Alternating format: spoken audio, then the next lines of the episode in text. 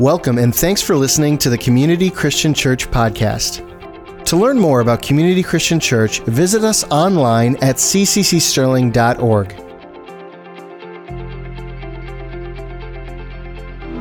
Good morning, everyone. Do you like my new setup?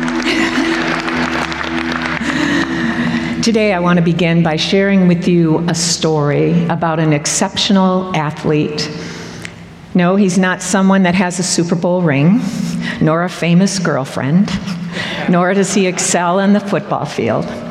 No, this athlete, he excelled in the pool. You see, he started swimming when he was seven. At the age of 15, he competed in his first Olympics. And by the time he was 19, he had already won his first gold medal, six of them. And then, after competing in five separate Olympics, this athlete had amassed 28 medals, gold medals, not gold medals, 28 medals, 23 of them with gold, which is pretty incredible, right? This athlete I'm talking about, his name is Michael Phelps. And he currently is the most decorated Olympian in modern history. But perhaps Michael's most uh, remarkable achievement happened in 2008 during the Beijing Olympics. You see, Michael had set for himself a goal. He wanted to win eight gold medals in a single Olympics. This is something that had never been done before. In fact, many thought would be impossible to achieve. You see, for Michael to be able to get eight gold medals in one Olympics meant that every event that he would swim in, he would have to take first place. And you know what? Michael did it. Not only did he achieve his goal of eight gold medals, but he broke seven world records doing it. I mean, he's an amazing athlete. But by 2012, after competing in his fourth Olympics, Michael was not in a good place. Despite all of his success, all of his achievements, all of the gold medals he had, his life was spiraling out of control. Drugs, drunk driving, a reckless lifestyle were all indications of this inner struggle that was going on in his life. And so he began to withdraw from family and friends. And then, in Michael's own words, this is what he said about this time in his life. He said, I was a train wreck. I was like a time bomb waiting to go off. I had no self esteem, I had no self worth. There were times when I didn't want to be here, it was not good, I felt lost. I thought the world would just be better off without me. I figured that the best thing to do was just to end my life. Isn't that astounding? Here is a man who had achieved so much gold medals, fastest swimmer in the world. Yet when he looked at his life, he said, I don't think I'm worth anything. Maybe the world would just be better off without me. You see, Michael looked in the mirror, and the person that looked back at him wasn't someone that he loved. This man who had excelled in the water was now drowning when it came to living a fulfilled life. But Michael had a good friend. His name was Ray Lewis. He was a former all pro linebacker for the Baltimore Ravens. And I think he got a Super Bowl ring, right, Pastor? But Ray Lewis, he saw Michael's hopelessness and despair because he had gone through that journey himself. And so he, along with Michael's family, encouraged him to go into rehab. And so when Michael agreed to go into rehab, Ray gave him a book to read. It's called The Purpose Driven Life by Pastor Rick Warren. And while he was in rehab, Michael devoured this book because it addressed a question for which he had had no answer Why am I here?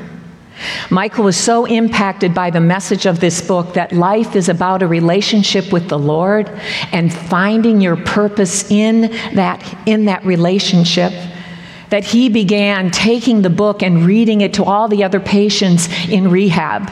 So much so that he gained the nickname Preacher Mike. You see, Michael had all these goals win races, win medals, be the fastest swimmer, but he lacked purpose. Now, it's important to have goals. And when we achieve our goals, goals bring that sense of satisfaction. Goals do bring satisfaction, but it is purpose that brings fulfillment. Finding your purpose. See, Michael devoured the message of this book because it was all about finding that relationship with the Lord and finding your purpose in Him.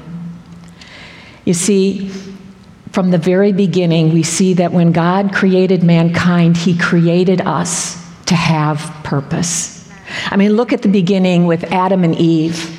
He created them male and female, and look at the charge that he gave them. We find it in Genesis 1 27.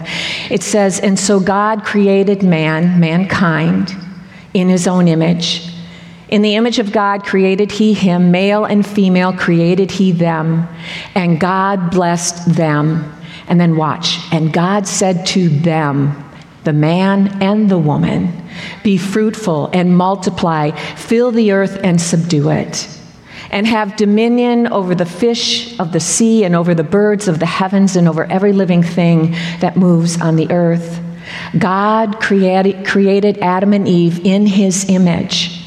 And then he revealed to them their purpose. Their purpose was to govern all that God had created. But here is the important truth that we need to grasp that in order for them to fulfill their purpose, there they were to be anchored, rooted, and grounded in their relationship with the Lord. You see, they weren't to be some cosmic experience, experiment where God placed them on the earth, gave them this assignment, and then God was going to withdraw and just let them figure it out on their own. No, from the very beginning, God's intent was that they would have this intimate relationship with Him where they would turn to God as their source to reveal to them how they would fulfill that purpose. Instead of turning to a tree, they were to turn to the Lord. And just as Adam and Eve were created with a purpose, each one of us has been created with a purpose. You see, David understood this powerful truth when he was inspired to write. He says, For you created my innermost being. Lord, you knit me together in my mother's womb. I praise you because I am fearfully and wonderfully made. My frame was not hidden from you when I was made in the secret place. You, your eyes saw my unformed body, and all the days ordained for me were written in your book before one of them came to be. You see, David is declaring that not only are we miraculously created, but we are purposefully created. It's confirmed to us in Ephesians 2 a scripture that we seem to come back to. It's a scripture that says, For we are God's masterpiece. He has created us anew in Christ Jesus so we can do all the good things He has planned, He has purposed for us long ago. You see, we are not an afterthought. We are not a mistake. We are not an evolutionary byproduct. We have been created on purpose, for a purpose, by a purposeful God. And you see, just as Adam and Eve, just as it was for them, our purpose must be grounded, rooted, and anchored in a relationship with our purposeful God.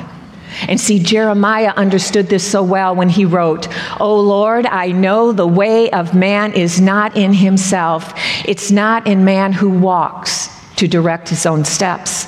You see, our purpose, how we are to use this gift of life that God has given us, it all begins by knowing that we have this relationship with the Lord where He can direct our steps and show us the way.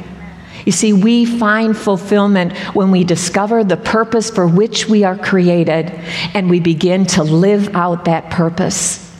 And you see, I believe that we can live out that God ordained purpose when we begin to embrace our spiritual identity. When we understand who we are in Christ, then He can reveal to us the what the purpose for which He has created us. Look at we read in Ephesians 1 about our spiritual identity.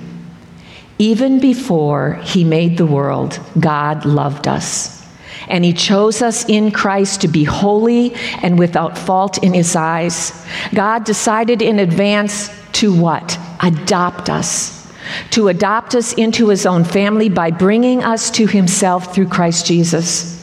Then the Apostle John wrote, Yet all who did receive him, to those who believe in his name, he gave the right to become children of God because Jesus fulfilled his purpose for which he entered humanity, paying that penalty of death on our behalf when we receive Jesus.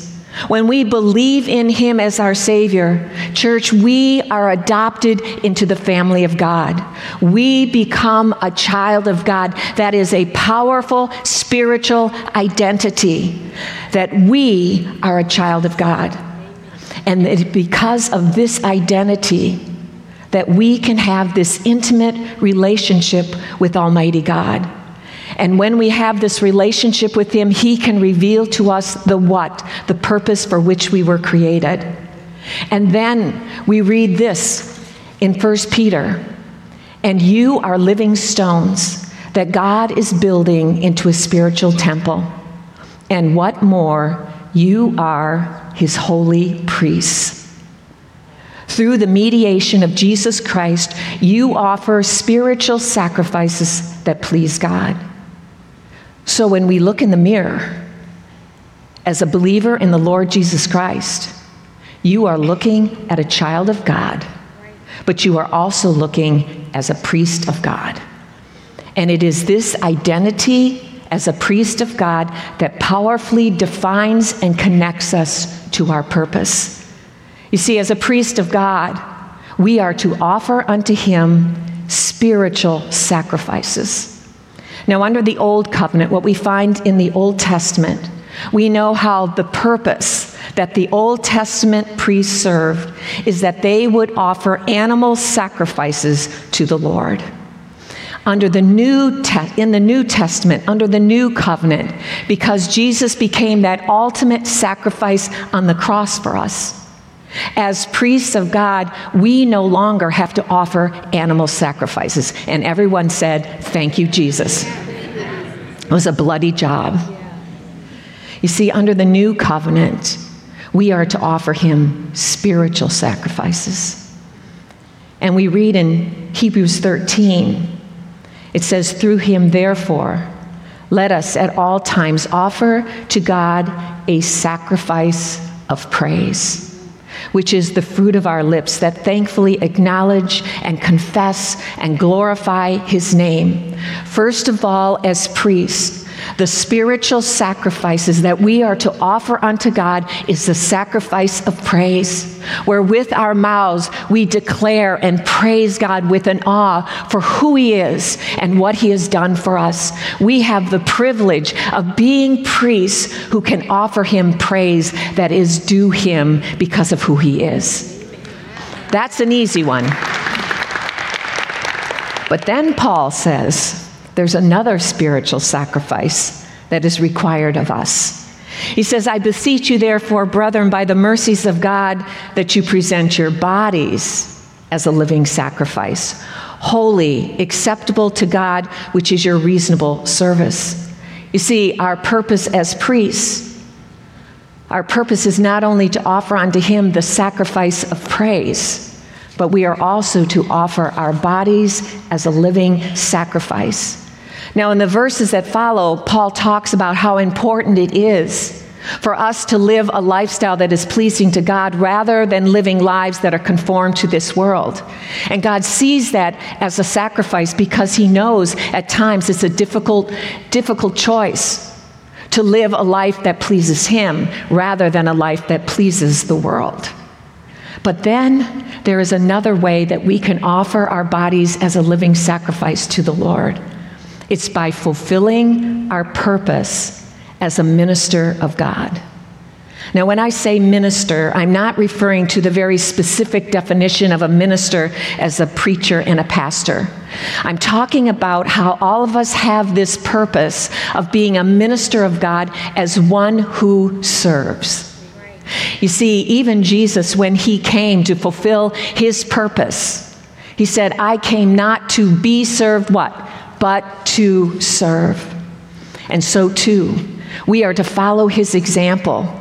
We have been called, each one of us as priests of God, to offer our bodies as a living sacrifice by serving. Serving in God's church, whether it's within the local church or the church at large. And to help us understand the importance of, of serving in that God purpose place of ministry that God has for each one of us, Paul provides for us a most interesting analogy. He paints a beautiful word picture in 1 Corinthians. He says, The human body has many parts, but the many parts make up one whole body. So it is with the body of Christ, which is the church. Yes, the body has many different parts, not just one part. God has put each part just where He wants it. And all of you together are Christ's body, and each of you is a part of it. So Paul is saying the church is to be like a body. And just as a body consists of many different parts, so too the church is to consist of many different ministries. You see, we are not all created to be the same part, to all have the same ministry, and nor should we try to be the same. You see, as wonderful as my hand is, what a crazy dysfunctional body I would have if it was just a hand. You see, we are to be a family of believers who are serving in a variety of ministries. You see, the beauty and wonder of your body is that it does have all of these different parts and all functioning in these different ways.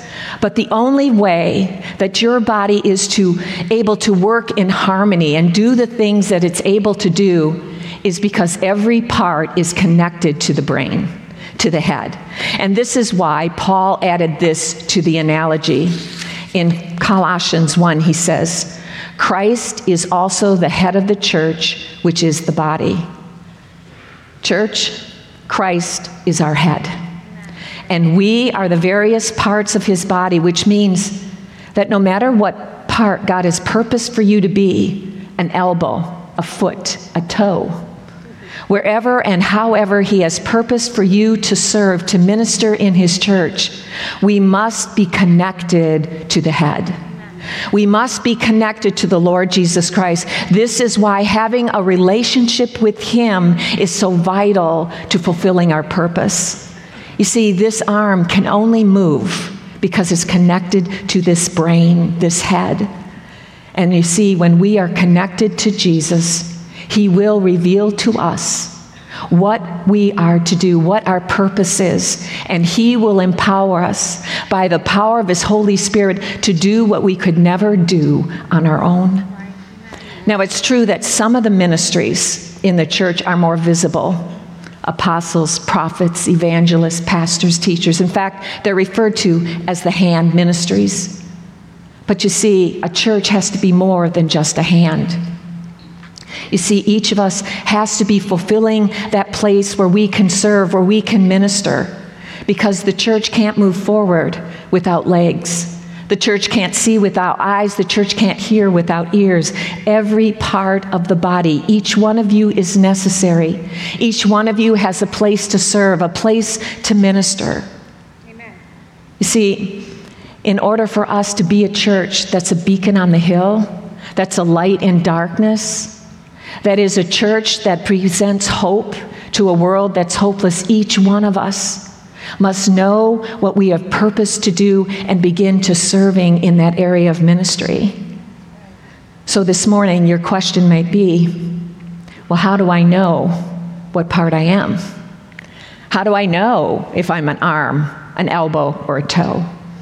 I can relate to those questions because when I was in my early 20s, I was asking those same questions. You see, I had come to a very pivotal time in my life. I was, like I said, in my early 20s. I was just married, finished college, and just started my career teaching high school. And having grown up in the church, I, I understood this analogy that we found in, that we find in 1 Corinthians. I knew I had a part. I just didn't know what part I was. And so I decided that I was really going to seek God. I was going to pray and pray hard to find out, Lord, what part am I? Am I a hand? Am I a foot? Am I a toe? And what does that mean in the reality of, of living life? But for some reason, I decided that I wanted to know in a very clear and concrete way. I wanted God to reveal to me what part I was in a way that would be so clear I would not make a misstep or a mistake. And so I was like, Lord, I am open for you to speak to me with an audible voice. Lord, you can reveal my purpose and plan through a dream, a vision, burning bush, anything, Lord. Something dramatic. Not just for the drama, but I do you understand? He just wanted to be clear. I just wanted to know for sure. Well, guess what? I prayed. And I prayed. And guess what? No, no voice from heaven, no angel, no dream. And so I was getting discouraged. Well, one Sunday morning, our pastor announced that for the first time they were going to have a women's seminar. And something just inside of me said, if you go to this seminar, you're going to, you're going to know what God has for you, what your ministry is, what your purpose is. And so I arrived on that Saturday morning with great expectations. And you know what? There was great teaching, anointed teaching. We had times of prayer, but I heard nothing. By the end of the day, I'm walking out, almost to the door, and I must have looked pretty discouraged because one of the women in the church who had been a speaker came up to me and she said, Joy, what's wrong? You looked a little down. So I explained to her. And she looked at me and she said, Joy, you want to know what you're called to do? And I said, Yes. She says, Well, I know what you're called to do. I said, You know? She goes, Yes, I know. You are called to be a teacher. And when she said that, it was like a light bulb going off. You see, I knew I had the natural ability to teach in the classroom. I knew that I was able to, for my students to take a difficult concept and to break it down and make it accessible to students. But you see, for some reason, and I'm not quite sure why, I thought that anything I did for the Lord had to be separate from my natural giftings or my natural abilities, that it had to be all spiritual. And it was in that moment that I realized that God had given me that natural ability for a reason. That He had given me that ability so that I could use it in the church as a spiritual ministry that would edify the church. And what's true for me is true for you. God uses our natural abilities and then He adds to it His charisma, His anointing, His enabling of the Holy Spirit to take what we can do in the natural and let it be a blessing in God's church. Now, after this enlightened moment, I did not call up my pastor and say, I'm ready to teach. Get me a Sunday school class, uh, an adult one, please. And, and I'm ready to teach on Sunday morning. You know what Joe and I did? We just contacted the director who was in charge of all the classes and said, Where do you need help? And you know where they needed help? In the beginners department with two and three year olds. And you know what? We loved it. And we served there for a couple of years. And after faithfully serving there, one day we were asked if we could help with a Bible foundation class that's based upon a text called Understanding God. And you know what my role was? They didn't ask me to teach it. Know what they asked me to do? Is to take the teaching strategies that I knew how to do in my classroom. Could I share them with the teachers and the small group leaders who were teaching and directing those classes? And you know what? I was thrilled to do it. And after ministering there for a season, then another door opened. You see, in our church, we had what were called these seminars where pastors from across the country and church leaders would come so they could learn how to teach this Understanding God program in their church. And I was asked, could you come and be part of the teaching team and share those teaching strategies with these pastors and church leaders? Now, it's one thing to teach high school students. It's one thing to, to teach those who are in your own church that you know. But to teach pastors and church leaders, those are scary people. I was always afraid, you know, they were going to know so much more than I do. And, but I can remember as I was preparing for this first seminar, like marking off the days on the calendar, not in, te- in, t- in anticipation, but in dread. Because I knew God was stretching me. But it was because of that involvement that eventually they did ask me to teach content. Eventually, they asked me to teach an Understanding God class to young adults and then to adults, which led to me being asked to speak in women's conferences and, and marriage retreats, and even teaching Understanding God in a maximum security prison. And then in 2010, God opened an unexpected door for me when I was asked to teach Understanding God here at CCC. And I'm going to tell you something that's an absolute truth. That young woman who attended that seminar so many years ago never in her wildest dreams thought that God's purpose for her life, what He had created her to do, would lead her to being in this pulpit sharing God's word with you. Never in a million years. You see, what I have learned is God takes you step by step and as God opens one door and you faithfully serve in that door in that place, God opens another door and he surprises you. You see, along the way, I've also learned that to fulfill my purpose, I had to be anchored and established in my relationship with the Lord, where day by day, month by month, year by year, you draw closer to Him. You draw upon Him to direct your steps and show you the way. And He will empower you to do what you never thought you could do on your own. And so this morning, you may be in the same place that I was so long ago, where you are saying, Yes, I want to know what part of the body I am. I want to know what God has purposed for me to do. And so you're looking to say, Lord, what's that first step? Or maybe you've been serving, you've been ministering in an area, but you just get this sense that, Lord, I, I know you're ready to take me to that next step. Well, it all begins with prayer, seeking God, asking Him to direct your steps and show you the way. But please don't do what I did.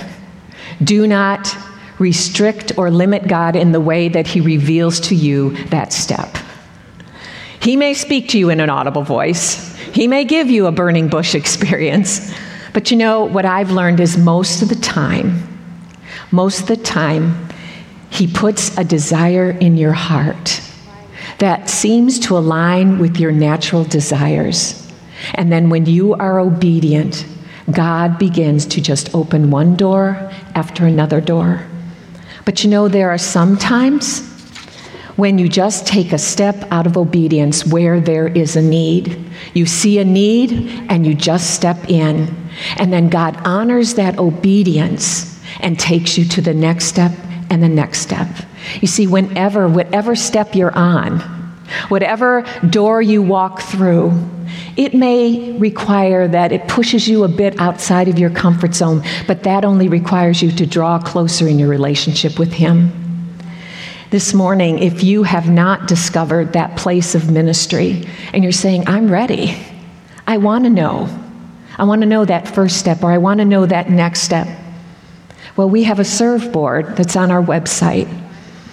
As you've already heard this morning, we have, you know, we have this fantastic food pantry. We have so many people coming. It's the largest in this area. We just need more people to minister. Or maybe in the connection ministry, greeters in the lobby, coffee ministry, communion ministry, ushers. And guess what? There's we need help in the kids department. We need help with 2-year-olds and 3-year-olds. It's a great place to start. We can even need help in the youth department, the worship team, tech support, various areas. Even you can get started by being part of a life group. That's a great springboard for ministry. So this morning, I'm going to ask that you would stand with me.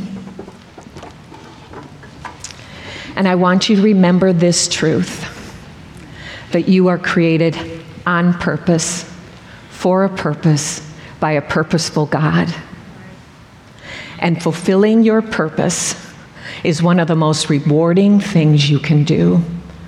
So that when you look in the mirror, you see a child of God, a priest of God, who is fulfilling your purpose. There's nothing more satisfying than knowing you are doing exactly what God has created you to do. And so I've asked Pastor Tony and Therese to come, and they are going to pray over us as a church family. They're first going to pray over those of you that are saying, I'm ready to make that first step. Do I have any first steppers in here? Ready to make that first step. Others of you are saying, you know, I'm in an area of ministry. I know what I'm doing, but I just get a sense, Lord, I'm ready for that next step. They're going to pray for you next steppers. And then those of you that are serving in an area of ministry, you know you are doing exactly what God has purposed for you to do. They're going to pray over you a blessing, a blessing of strength and a blessing of enlargement. Pastor Tony and Therese, if you would come.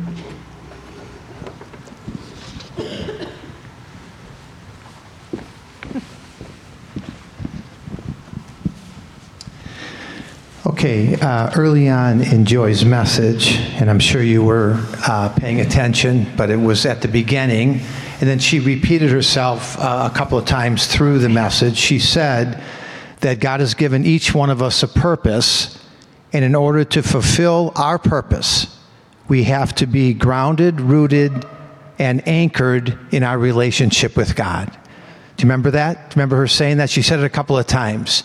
And it's the truth uh, you, you can't find your purpose if you're not seeking the Lord for it. Uh, um, he's the one who reveals what he wants you to do. He's the one who's going to show you step by step, and he's the one who's going to lead you. Now, quickly, uh, uh, just a quick testimony, and then Pastor Teresa is going to pray over the congregation. Uh, she's going to pray a, a, a blessing, uh, and she's going to pray in the way that Joy has asked her to pray. It was John the Baptist when he uh, was talking to his disciples about Jesus that he said, He's the one I've been telling you about. He's the one who's coming after me. And of his fullness, we have received blessing after blessing. So we can expect blessing, right? Uh, God opens the windows of heaven and he throws out a blessing for each and every one of us. And we are going to believe that you're going to receive a blessing today. But I want to share a quick testimony before Pastor Therese prays. I got saved about 48 years ago. Many of you know this story. I was a Detroit policeman at the time. Uh, God, you know, intercepted my own uh, will, my own desires, and I got saved. And after the church that I was attending heard that I had gotten saved, everyone in the church wanted me to share my testimony. They just thought it was a good testimony. Uh, police officer in Detroit gets saved, share your testimony. So I was invited to share my testimony everywhere to which I respectfully declined. I did not want to share my testimony to anyone because at the time I had a uh, fear of public speaking. And so I would make excuse after excuse and I would get out of it. For months and months, I did this until the youth pastor at the church pressed me and would not let me off the hook. And I kept making excuses and he kept asking me, kept asking me. Finally, I had to share my testimony. And when I did, the Lord revealed to me that I had a gift and I had a purpose. It was at that time that I knew I was called to ministry. So, what Joy said is true. You have to take that step. You can't just wait sometimes. You have to be willing to get out there, get outside of your comfort zone, and to do what God's asked you to do. So, let's bow our heads for prayer. Father, we just thank you right now for the message that we just heard. We thank you for the encouragement, Lord, that comes from your spirit. And Lord, we pray for those who are uh, feeling like it's time for them to take a step. Maybe uh, they thought, Lord, that you didn't have anything for them, that the church already has all of the places filled, there's no other places of ministry needed. We pray for those first steppers, Lord, those ones that are trying desperately to take that first step and to get into an area of ministry. We ask, Lord God, that you give them the courage and then to reveal to them that you have a plan for them. It's a good plan, Lord. We've been singing that song the last couple of weeks. You have good plans for all of us. We pray for those, Lord, who have already decided to serve you, that you would continue to anoint them, that you would increase their anointing, Lord, that you would give them creative ideas, and that you would give them an encouragement, Lord, to know that they're doing exactly what you called them to do. We thank you, Lord, for the, the blessing of putting our hand to the plow and being involved in kingdom work. There's no greater calling, Lord. There's no greater gifting or fulfillment than serving in the kingdom of God. And Lord, as we take those steps and as we get outside of our comfort zone and as we do what it is that you're prompting us to do, Lord, you're faithful to, to lead us and to direct us. Thank you, Lord. Father, we thank you for just revealing those gifts to those who are unaware of what they are in this season. Lord, your word says your gift will make room for you. And we thank you, Father, for just not only releasing and giving those gifts, but helping every member of this church to receive that gift and to begin to use it use their talents, begin to put them into practice, all for your kingdom and for your glory. Father, we believe it is a season to minister in our spiritual gifts. It is a, a season of increase for your people for your church, for the body of Christ. And we pray over CCC. We pray over every single member of this church. We pray for an increase in spiritual gifts, for an increase anointing, for Lord grace and wisdom and understanding. And Lord, where there where people are operating in their gifts, we pray, Lord, that you would give more gifts. That's a spiritual principle, Lord. You said when we use our talents, we'll receive more talents talents. So we thank you. We thank you for your faithfulness. We thank you, Holy Spirit, that you have good gifts for your children. No one is left out. Every single one of us here has gifts. Lord, we pray for that increase. We pray for that new anointing. We pray for a strong sense of purpose in your people. Lord, we pray for that strong sense, Lord, of belonging, for that strong sense of knowing who we are in Christ and the priesthood that we stand in holy before your throne of grace. Thank you for pouring out your spirit, opening up the windows of heaven, and releasing gifts and fresh anointing in this season. We in Jesus' name. Amen.